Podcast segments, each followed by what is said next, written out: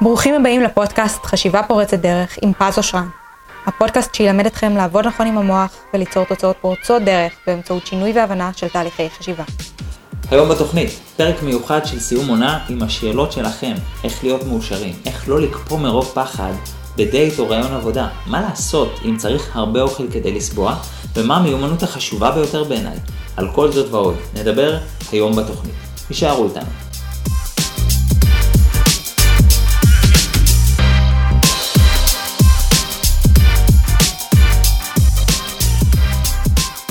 היי hey, חברים, מה שלומכם? ברוכים הבאים לפרק סיום העונה של חשיבה פורצת דרך. למי שלא מכיר אותי, למי שחדש, אז לא מאוחר להצטרף בפרק סיום העונה.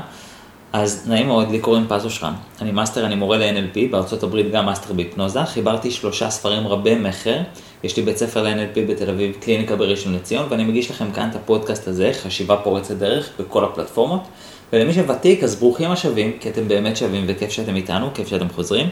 הפעם אני לבד בפודקאסט, אה, פרק סיום העונה, אה, אני דווקא לוקח את השאלות שלכם, לא את השאלות של תומר, אלא שלחו לי שאלות לאורך העונה, אז חלק מתייחסות לפרק ספציפי, חלק לא, חלק מציינות שם, חלק לא. לקחתי את כל השאלות שלכם, השתדלתי גם לקצר, יש כאלה ממש כתבו לי סיפור, סיפור, סיפור, סיפור, בסוף שאלה. בסדר, השתדלתי לקצר, להביא רק את השאלה. אמ, ואנחנו נרוץ פשוט לאורך הפרק על כל השאלות, ובסוף הפרק אני גם אגלה לכם מי הזוכים בתחרות שלנו, והם אלה שזכו במארז המפנק של כל הספרים, במשלוח חינם עד הבית. יש לנו שני זוכים, אה, מן הסתם אחד בפייסבוק ואחד באינסטגרם, על כך אנחנו נדבר בסוף הפרק. בואו נתחיל כי יש לי באמת הרבה שאלות, אני לא יודע כמה אני אספיק, אבל ננסה להספיק כמה שיותר. יאללה. שאלה ראשונה, היי פז, תודה רבה על הפודקאסטים הממכרים, אני מקפידה להקשיב בכל שבוע ישר כשאני מקבלת התראה, תודה. Uh, התחברתי במיוחד לפרק של הרגלי אכילה, אני מרגישה שאני צריכה לאכול הרבה עד שאני מגיעה לשובע, האם יש דרך לפתור את זה? Uh, כן, התשובה היא כן, אפילו על חלק מהדברים uh, דיברנו על זה כבר בפרק של, של הרגלי אכילה. אחד, קודם כל זה הנושא של צלחות קטנות, כי הרבה פעמים אנחנו, השובע נתפס לנו לפי העין, לא לפי ה... לפי באמת התחושה. וגם כשאנחנו חושבים, אנחנו שבעים או לא שבעים, דיברנו על זה, אנחנו לא תמיד יודעים להבדיל מתי אנחנו שבעים. אז צלחות קטנות, זה כן דיברנו. שתיים, אה, לאכול לאט, זה גם משהו מאוד חשוב, אה, לא חושב שהזכרתי אותו, אבל כשאוכלים יותר לאט, או שכן הזכרתי, אני לא זוכר, אבל לשובע לוקח בערך 20 דקות להגיע עד שאנחנו ממש מרגישים אותו. בגלל זה אפילו עדיף להפסיק לאכול קצת לפני השובע, ומי שזה מרגיש לו משימה גדולה מדי, זה כאילו לעצור רגע לפני, אין בעיה, פשוט תאכל לאט יותר, ממש תרגיל את עצמך ללעוס כמה שיותר, אני לא יודע אה, כמה זה, אבל אפילו 30 שניות, 60 שניות זה המון, זה נשמע כאילו מה זה 30 שניות, אבל זה המון ללעוס כל ביס, אה, ממש להרגיל את עצמכם ללעוס יותר, גם ככל שאתם לועסים יותר, אז ככה למערכת עיכול יש פחות עבודה, ואז הכל מתעכל טוב יותר, אפשר לפנות את המזון טוב יותר. בקיצור, זה יעזור לך מאוד מאוד מאוד.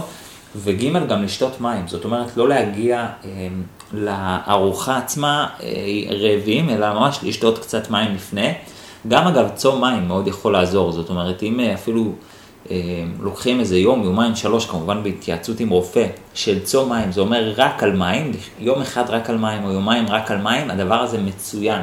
חוץ מהניקוי שהוא עושה לגוף, הוא עושה דבר נוסף מאוד יפה ומשמעותי, זה שהוא בעצם אה, מחזיר את הקיבה לפרופורציה. זאת אומרת, פתאום אנחנו מתנקים, באיזשהו שלב, כשעושים צום מים, זה דבר מאוד מעניין, הרעב עובר. מה זה עובר? ברור שעדיין אפשר להרגיש רעב, אבל הוא כאילו כבר מקבל פרופורציה. אנחנו בתכלס צריכים הרבה פחות אוכל ממה שאנחנו באמת מכניסים לגוף. ופתאום משהו בהקשבה חוזר כשעושים צום מים. אז קודם כל אפשר לשתות מים לפני ארוחה, זה מצוין, עדיף לפני, לא כדי אחרי.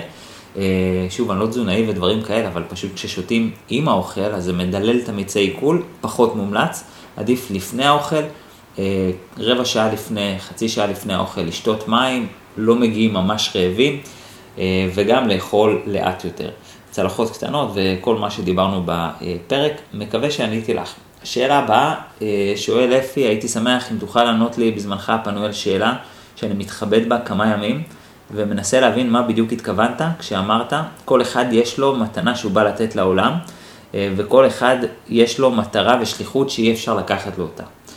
מי אמר שזו מתנה שקיבלת ולא מיומנות שרכשת עם הזמן?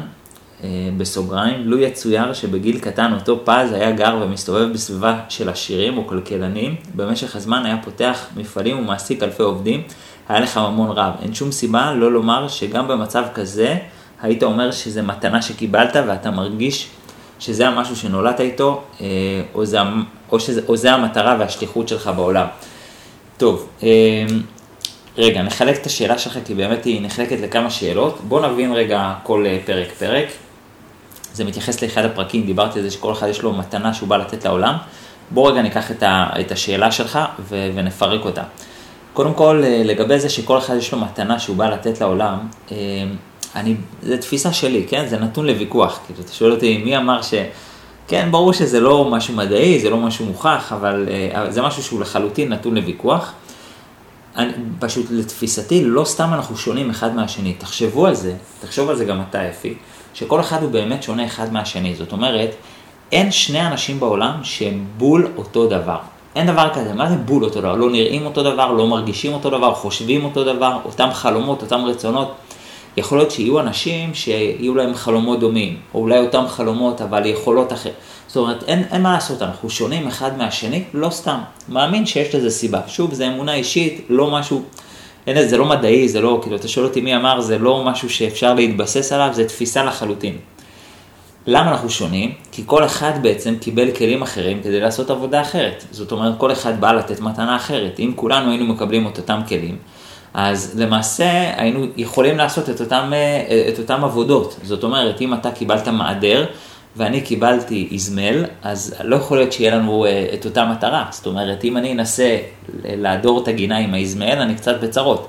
הפוך, אם אתה תנסה לנתח עם מעדר, הבן אדם בצרות.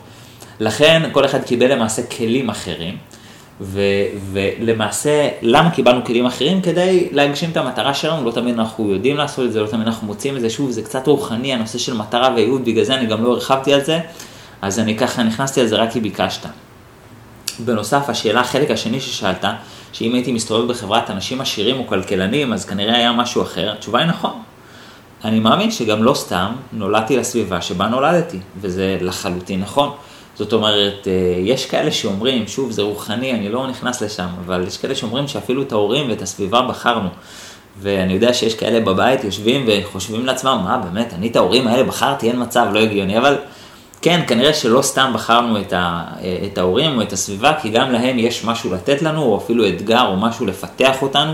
גם אם זו סביבה שהיא נראית לנו קשה, בלתי אפשרי, מה, למה שאני אבחר לחיות בסביבה כזאת? עדיין היא יכולה לתת לי משהו. לתת זה לא בהכרח ברמה של מתנה, כמו הנה כך, אלא לפעמים זה הפוך, זה דווקא לתת לך קושי שממנו תצטרך לצמוח, ואז זה בעצם הדרך שלך לגלות את המתנה שלך. אני מרגיש שבאמת דיברתי רוחני, אולי אני מתלבט אם הייתי צריך לענות על זה. אה, בכל מקרה עניתי, אני מקווה שעניתי נכון ושעניתי לך תשובה אה, טובה ומספקת. חד משמעית, אין ספק שהקומבינציה שקיבלת, הסביבה, היכולות, החלומות, הרצונות, איך אתה נראה, הגנים, כל זה ייחודי לחלוטין, מאמין שיש לזה סיבה. אפשר להתווכח, יכול להיות שתגיד שאין לזה סיבה, זה אקראי לחלוטין, ואנחנו גם לא באנו למטרה מסוימת, אנחנו יכולים... אה, צריכים למצוא את השילוב הזה למה זה בא לעשות, מקבל גם את זה, זה גם, אה, יש מקום לשתי אמיתות. יאללה, שאלה הבאה. פז יש הרבה, אני אקצר לכם, גם פה יש קצת אה, סיפור מאחורה, אה, וגם מחמאות, אז תודה על המחמאות. והשאלה בסופו של דבר, יש הרבה מיומנויות שניתן, התחביר פה לא הגיוני, בסדר, אני אנסה לתקן את התחביר, יש הרבה מיומנויות שנתת והמלצת לפתח, אה, אם היית יכול לתת לי מיומנות או יכולת אחת שהיא החשובה ביותר בעיניך, במה כדאי להתמקד.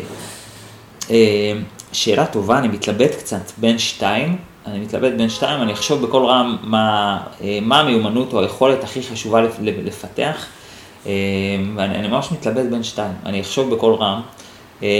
מיומנות ראשונה, שהיא לדעתי אחת החשובות, זה היכולת לקבל החלטות. כי בסופו של דבר, תחשבו על זה, אתם היום נמצאים במקום שהוא אוסף כל ההחלטות שעשיתם בחיים. סיכוי סביר מאוד שהחלטות שונות היו שמים אתכם במקום אחר. לא משנה אם זה יותר טוב, פחות טוב, זה לא, לא השאלה. אבל אנחנו היום נמצאים במקום שהוא אוסף כל ההחלטות שעשינו בחיים שלנו. זאת אומרת, גם אני היום נמצא במקום שהוא כל ההחלטות שעשיתי בחיים. זאת אומרת, תחשבו על זה אם הייתי אם לא הייתי בוחר לטוס ללמוד NLP, אז כנראה זה היה שם אותי במקום משמעותי, אולי, אולי גם, אה, לא יודע מה, אפילו אה, סביבה שונה, אולי אה, אם הייתי הולך לבית ספר כזה או אחר, גם היה משפיע עליי בצורה אחרת. יש דברים שקשה לנו למדוד איך הם היו משפיעים עלינו, אבל יש החלטות הרות גורל, ללא ספק משפיע. לצורך העניין, אדם בחירת מקצוע, בחירת זוגיות, בחירת כיוון לחיים, אפילו קריירה, קורסים מסוימים, ספרים שאנחנו קוראים, גם זה יכול להשפיע עלינו לכיוון כזה או לכיוון אחר, לפעמים אפילו ברמה מאוד מאוד קיצונית. לכן יכולת קבלת ההחלטות היא בסופו של דבר זאת שמבטיחה שינוי בתוצאות. למה? בואו נסביר את זה רגע. הרי אם אמרנו שאני היום נמצא במקום שהוא אוסף כל ההחלטות שעשיתי בחיי, משמע, עוד חמש שנים אני אהיה במקום שהוא אוסף כל ההחלטות שאני אעשה בחמש שנים הקרובות. כלומר, אם אני אעשה החלטות שונות בחמש שנים הקרובות, אני אהיה גם במקום שונה. נפרק את זה עוד טיפה, אם אני לוקח את הקבלת ההחלטות שלי שאני הולך לעשות בחמש שנים הקרובות, ומעלה אותה רמה, משכלל אותה לרמה מאוד גבוהה, חד משמעית, התוצאות שאני אפיק, או המקום שאני אהיה בעוד חמש שנים, יהיה מקום הרבה יותר טוב. ולכן זה פועל גם לעבר גם לעתיד. אדם שרוצה לבנות נכון את העתיד שלו, רוצה אה, מיומנות חשובה לחיים, היא זאת שבעצם בונה אותו, זה מיומנות קבלת ההחלטות. ואני רוצה שנבין שכשאני אומר שאנחנו אוסף כל ההחלטות שעשינו, לא תמיד החלטות הן החלטות מודעות. לפעמים יש החלטות לא מודעות. זה סיפור שאני אה, ככה מספר אותו ב, בדרך כלל ב, כחלק מהקורס מאסטר, אני אספר לכם אותו כדוגמה, אבל כי במאסטר לומדים אה, מה זה אומר אה, מה זה אומר אה, החלטה לא מודעת, כי אנחנו לפעמים עושים החלטות לא מודעות. אבל אני אתן לכם דוגמה שקרתה לי. אני עד איזשהו גיל מסוים, נראה לי זה היה 23, 24, אני לא זוכר, הייתי קבוע במינוס, קבוע, לא מצליח לצאת מהמינוס, באמת, לא משנה מה עשיתי, לא משנה כמה הרווחתי, באמת, היו לי תקופות שהרווחתי מדהים, בסדר? אה, לא הצלחתי לצאת מהמינוס, זאת אומרת, פתאום היה, קיבלתי דוח, ו... וקרה משהו, איכשהו תמיד הגעתי למינוס, גם כשהרווחתי יותר, יצא שהייתי במינוס. ובאחת ההשתלמויות שלי בארצות הברית, שהייתה, אני חושב, בגיל 23 או 24, אה, משהו שמה. אה, החלטנו לעבוד על הדבר הזה, אמרתי, תשמע, אני קבוע במינוס, תעזור לי עם זה. בקיצור, עם איזשהו תהליך שעובד עם תת עמודה, אני לא אכניס אתכם עכשיו לאיך זה עובד התהליך, אבל uh, לאותו רגע שבו קיבלתי את ההחלטה, מסתבר שקיבלתי אותו בגיל 6. ובגיל 6 מה שהיה, היה דבר מאוד מעניין, שאני גרתי, ב, גדלתי בשכונת ג'סי כהן בחולון, שכונה שהיא לא ממש עשירה, אבל אפילו אפשר להגיד, אה, היום היא גם שכונת עוני במידה מסוימת, והיה לנו שכנה שהיא הייתה קצת יותר מבוססת מאיתנו, בסדר? אנחנו גדלנו משפחה אה, מצומצמת נקרא לזה, או מצטמצמים, ואותה שכנה הייתה לה, היא הייתה יותר מבוססת, היא יכלה יותר להרשות לעצמה. ויום אחד אמא שלי הכינה עוגה או משהו, אני לא זוכר מה זה היה, אה, ו- והיה חסר לה חלב, סוכר, היה חסר לה איזשהו מרכיב, הלכה לאותה שכנה, אמרה, תקשיבי, אני בדיוק באמצע העוגה, חסר לי איזה כוס של חלב או סוכר, את יכולה להשאיל לי, אני אחזיר לך בזה? ואותה אחת אמרה לה, לא, אני מצטערת, אני לא יכולה, זו בעיה שלך, תסתדרי. ואמא שלי חזרה עצבנית באותו פעם הביתה, עכשיו שתבינו שאני לא זכרתי כלום מהסיטואציה, כן? כל זה עלה באותו סשן היפנוזה שעשו לי בארצות הברית, בגיל 23-24, הייתי בארצות הברית, עשו לי שם סשן היפנוזה, אני לא זכרתי את הדברים האלה, כאילו פתאום כל זה צף. ואימא שלי חזרה הביתה ואמרה, תראו מה זה, היא, יש לה כסף, אז היא מרשה לעצמה, אז היא לא צריכה אף אחד, היא יודעת שהיא לא תצטרך ממני כלום, אז היא מרשה לעצמה. ואני בתוך הלב, וזה הרגע שבו קיבלתי את ההחלטה, שאנחנו קוראים לה בשפה מקצועית החלטה מגבילה, אני אמרתי לעצמי, אני לא רוצה להתנהג ככה, אז אני, אני לא רוצה שיהיה לי כסף. כי אני לא רוצה להתנהג ככה לאנשים, אני לא רוצה לפגוע ולהרשות לעצמי להתנהג ככה לאנשים. עכשיו שתבינו, שילד בן 6 הוא לא חושב על זה בצורה לוגית, הגיונית, עושה שיקול של אה, אה, יתרונות וחסרונות, זה לא עובד ככה, אלא זו החלטה שנקראת החלטה לא מודעת, החלטה שאנחנו מקבלים, כאילו אנחנו באמת מקבלים אין ספור החלטות. גם ברגע זה אתם יכולים להחליט האם אתם מקשיבים לי או מעבירים למשהו אחר, או אם אתם, אה, מה אתם אוכלים, כאילו כל רגע אנחנו באמת מקבלים אין סוף החלטות, וחלק מההחלטות הן לא מודעות. למה צריך שיהיו החלטות לא מודעות? כי זה מקל על, המ, על המודע. זאת אומרת, המודע, אם הוא צריך לחשוב עשר פעמים על כל החלטה ועל כל צעד שאני עושה עם הרגל ועל כל תנועה שאני עושה עם היד ועל כל נשימה, הייתי הולך לאיבוד, הייתי תובע. ולכן יש הרבה החלטות שתת המודע מקבל. וזה באיזשהו מקום עשוי להיות בעייתי, אז אני קיבלתי את ההחלטה שאני לא רוצה שיהיה לי כסף, וזו הסיבה שכל פעם שאיכשהו היה לי כסף, אה, תאונה ופה ושם, קרה משהו, הלך הכסף. ומאז אותו רגע זה קרה אה, קטע או נס, או תקראו לזה איך שתקראו לזה, לא נכנסתי למינוס עד עצם היום הזה.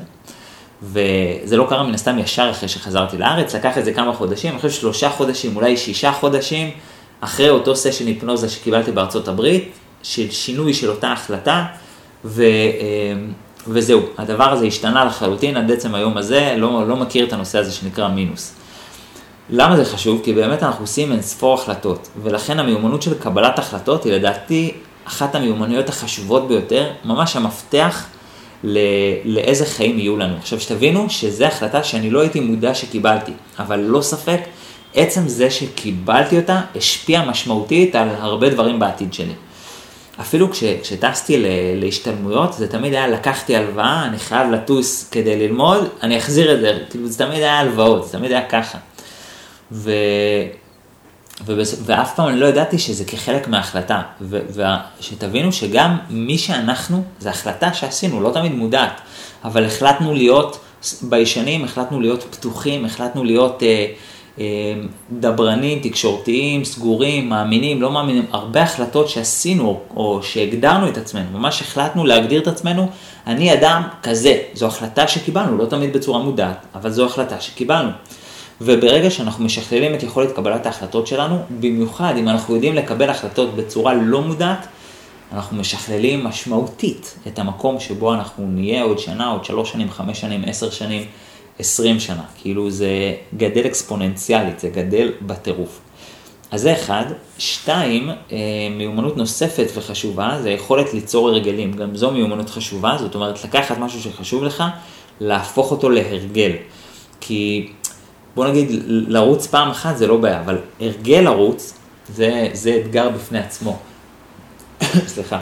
ולכן היכולת ליצור הרגלים, להיות האדם שאני רוצה, שיש לו את ההרגלים, הריטואלים, שאני רוצה שיהיו לי, זה מיומנות שהיא מתחרה בה, אם אני צריך לבחור מה לוקח קבלת החלטות או יצירת הרגלים, נראה לי שקבלת החלטות לוקח, כי באיזשהו מקום גם ליצור הרגל זה, זה החלטה. אז, אז אני חושב שזו המיומנות החשובה ביותר שאדם יכול להתמקד בה, ו, ואם יש משהו שאתם רוצים, מתנה שאתם רוצים לתת לעצמכם, שפרו לעצמכם את מיומנות קבלת ההחלטות שלכם. חד משמעית, סופר סופר סופר חשוב. אה, פז שלום, ראשית, הרשה לי להביע את תודתי והערכתי על התוכן המופלא שלך, אני מאזינה אדוקה ומתרשמת מהיכולת שלך לפשט נושאים מורכבים. האם יש לך דרך לתת לי אה, תשובה פשוטה לשאלה איך להיות מאושרת? וואה.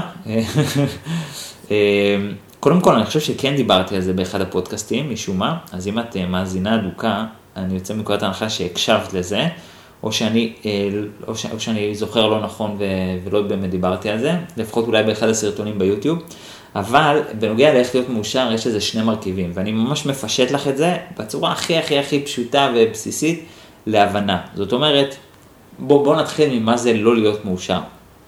אולי ברגע שנבין את זה נוכל להבין את ההפך. אבל כשאדם לא מאושר, הוא לרוב חי באחד מהזמנים הבאים, או בהווה, סליחה, או בעבר, או בעתיד. לרוב אדם שהוא לא מאושר, הוא חי בעבר. והיה לי ככה, היה לי ככה, היה לי ככה, היה לי ככה, היה לי ככה. יכול להיות שגם בעתיד. יהיה ככה, יהיה אחרת, יהיה... ואז אני מפספס את הרגע הזה, והאושר קורה אך ורק ברגע הזה. האושר הוא כשאנחנו מחוברים לרגע הזה. אלא מה?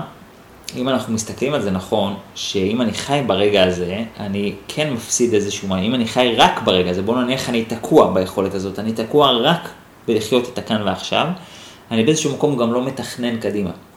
ובאיזשהו מקום רוב האנשים חושבים שזה סותר. זה או שאתה חי את העתיד, והרבה אנשים חיים את העתיד, מה יהיה ככה, ואיך אני אצליח פה, ואיזה מקצוע אני אבחר, ואיזה זוגיות, והאם אני אתחתן, ואיך יהיה לי כשאני אהיה לי ילדים, ואיך יהיה, ואיך יהיה פיננסית, ואיך פה, והרבה דאגות, חיים את העתיד. חושבים שזה מה שיבנה להם נכון את העתיד.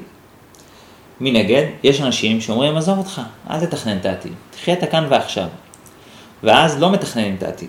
רק שמה העניין? ששני הדברים האלה הם לא באמת סותרים. זאת אומרת, אדם יכול לחיות את הכאן ועכשיו, ובו בזמן לתכנן את העתיד או לראות את הקדימה, וזה אושר. בואו נבין רגע איך עושים את זה.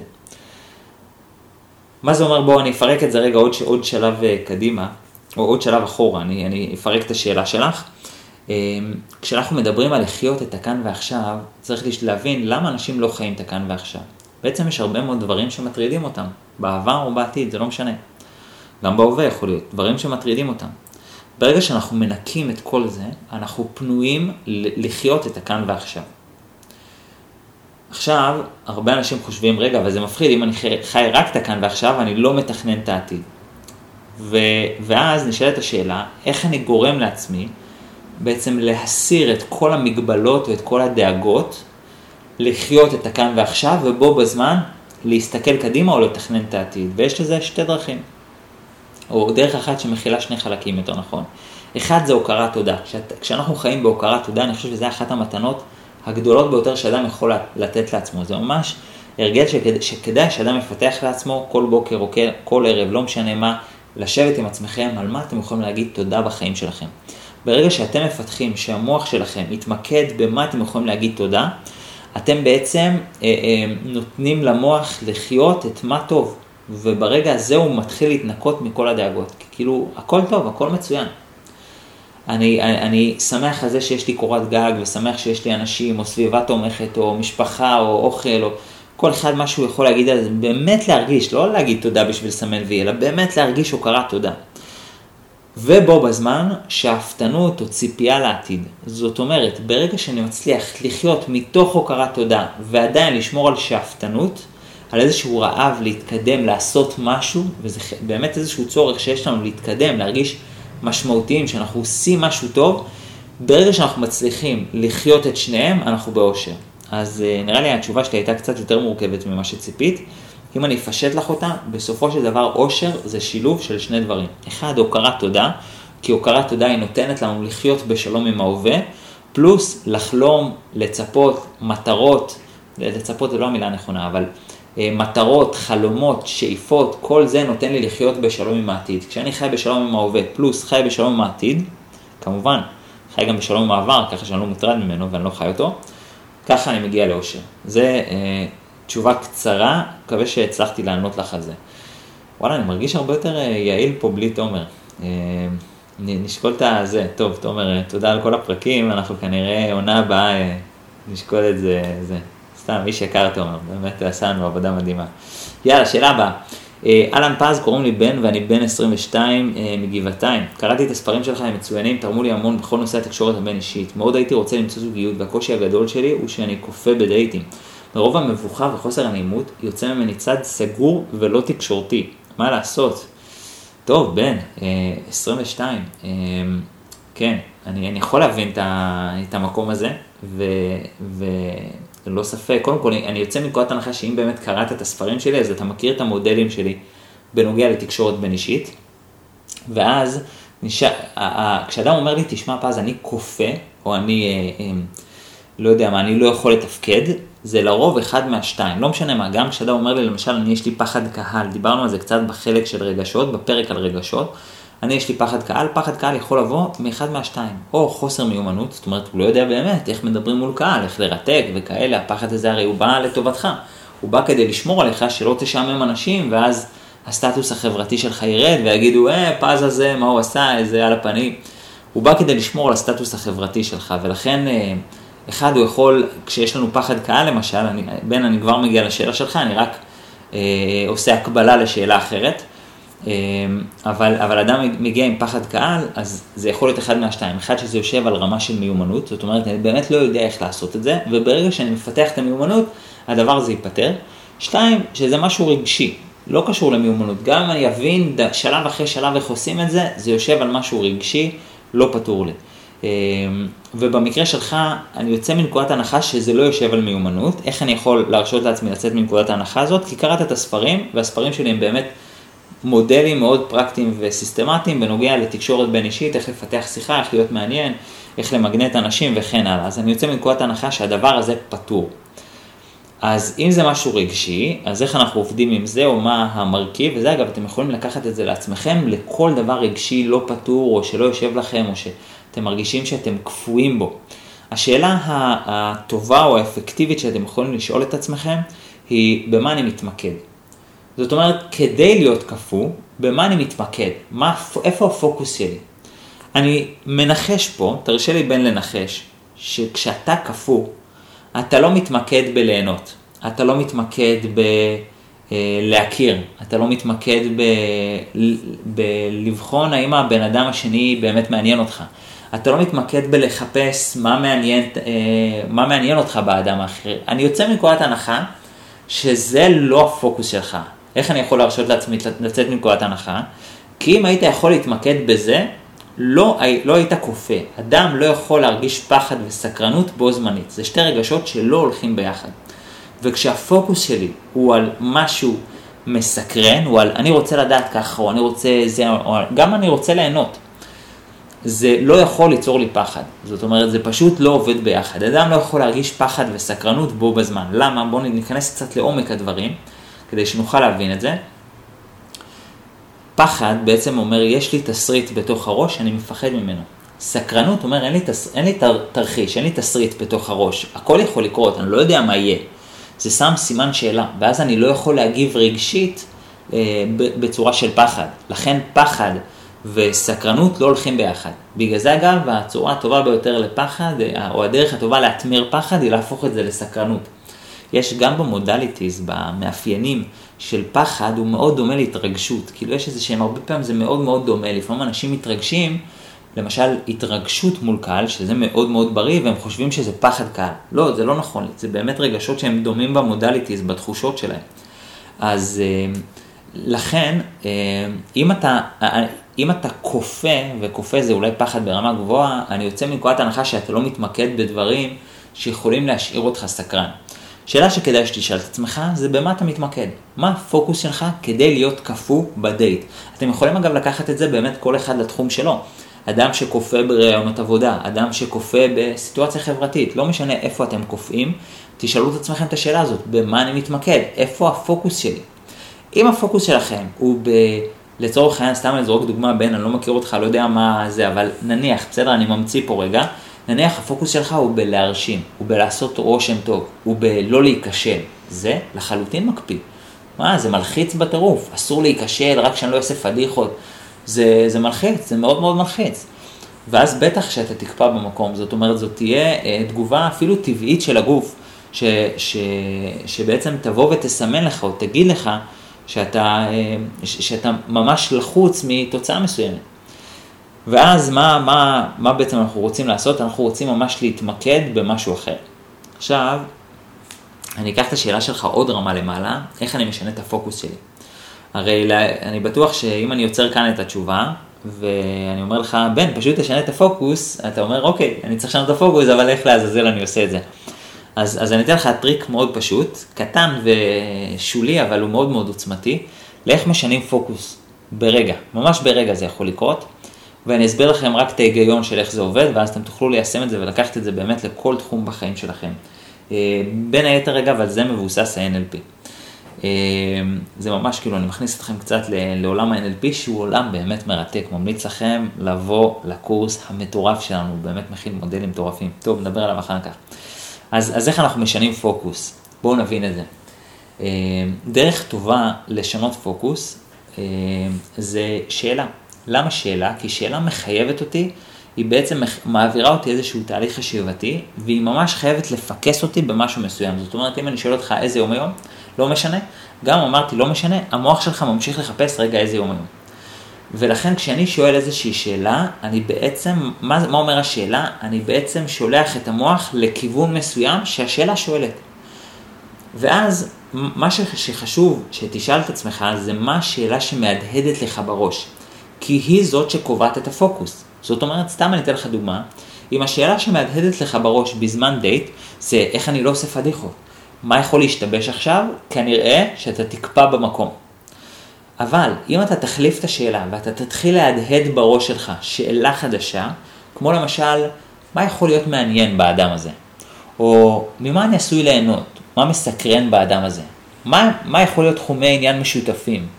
מה אני יכול ללמוד מהאדם הזה, מה יכול לעניין אותי וכן הלאה, שאלות כאלה שיתחילו להדהד לך בראש, הם יתחילו ליצור סקרנות, וסקרנות ופחד לא עובדים ביחד, ואתה תראה שכל הקיפאון פשוט מתמוגג, ממש מתפוגג. אז אה, לכן אם נסכם את התשובה שלי לשאלה שלך, בן, שים לב במה אתה מתמקד, במה אתה מתפקס, ותתחיל להפוך את, ה, את הפוקוס שלך לכיוון אחר על ידי השאלה הנכונה.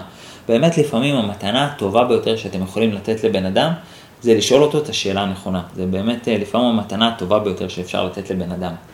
אה, בהזדמנות זאת, לפני שאני ככה מסיים את הפרק, אני רוצה להזמין את כל מי שרוצה להיות מטאור. אני באמת מאמין בזה בלב שלם, שיש לי קורס שאין אותו באף מקום, אפילו בעולם. באמת עשיתי קורסי NLP בכל העולם. גם אצל ריצ'רד בנדלר שפיתח את השיטה, טוני רובינס, ואדריאנה ג'יימס מייקל, או רוברט דילטס, אצל כל הקודקודים של עולם ה-NLP. יצרתי קורס שהוא היה החלום שלי. כשאני רציתי ללמוד NLP, הלוואי ואני הייתי לומד קורס כזה. הוא באמת היה החלום שלי ללכת ללמוד NLP. כל כך מסודר, סיסטמטי, והוא באמת נותן כלים מטורפים ופרקטיים להפוך למאסטר. אדם שחשוב לו העתיד שלו, החיים שלו, איך אתם לוקחים את החיים שלכם והופכים אותם למטאור? מי שזה חשוב לו ומי שרוצה, מוזמן לקורס שלנו. יש לנו קורס מטורף. אנחנו כן נצטרך אתכם סבלניים. אה, כי בדרך כלל ההרשמה היא חצי שנה קדימה וגם הקורס הוא לא כזה זול, אז זה באמת לכאלה שרוצים להיות ממש מטאור בחיים שלהם, מוזמנים לחלוטין לקורס הפסיכי שלנו, צרו איתנו קשר, קורס מדהים לחלוטין. ובהזדמנות זאת אני רוצה גם להגיד אה, הרבה מאוד מזל טוב לזוכי התחרות. סתם אני אגיד לכם, אני מקווה שאני לא אבאס, אבל היו כאלה שהיו יכולים לזכות, אבל הם לא עבדו לפי השלבים. סתם אתן לכם דוגמה, ביקשתי לתייג שלושה אנשים, היו כאלה שתיגעו רק אדם אחד, חבל. הייתם יכולים לפרגן לשלושה אנשים, אולי אתם זוכים. אז מבין אלה שעמדו בכל הקריטריונים, אה, אז יש לנו שני זוכים.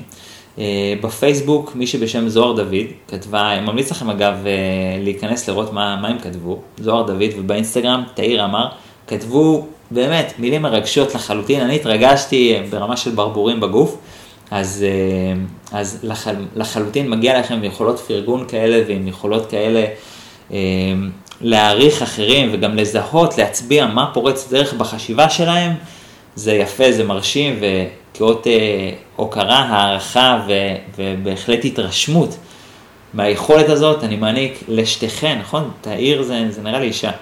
אה, אני מעניק לשתיכן אה, את מארז הספרים פלוס USB ממוצע, משלוח חינם עד הבית, אנחנו ניצור איתכם קשר. למעשה שלחנו לכם כבר הודעה, תוודאו שזה לא יגיע לאיזה ספאם או לתיקייה אחרת בפייסבוק או באינסטגרם, ואנחנו נשלח לכם את זה עד הבית, תנו לנו, תנו לנו פשוט הכתובת. חבר'ה, תודה רבה לכם על ההקשבה, אנחנו ניפגש בפודקאסט הבא. אני בימים אלה עובד על פודקאסט חדש שנקרא יזמות פורצת דרך. הוא בעצם מביא את כל מה שחדש ומעניין בעולם העסקים, היזמות, הכסף, השיווק, כל מי שמעניין אותו להצליח פיננסית.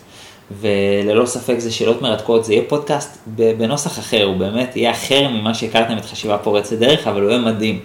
אז uh, הוא יעלה ממש ממש בקרוב, עניין של, uh, אני מעריך, שלושה שבועות אנחנו באוויר.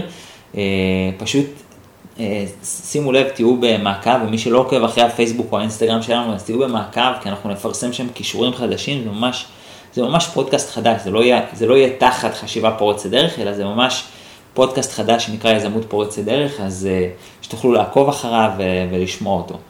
אז uh, חברים, תודה רבה לכם על ההקשבה, תודה שליוויתם אותנו שלוש עונות. תודה על כל הפרגון, האהבה, השאלות שלכם, שבזכותכם למעשה הפרק הזה.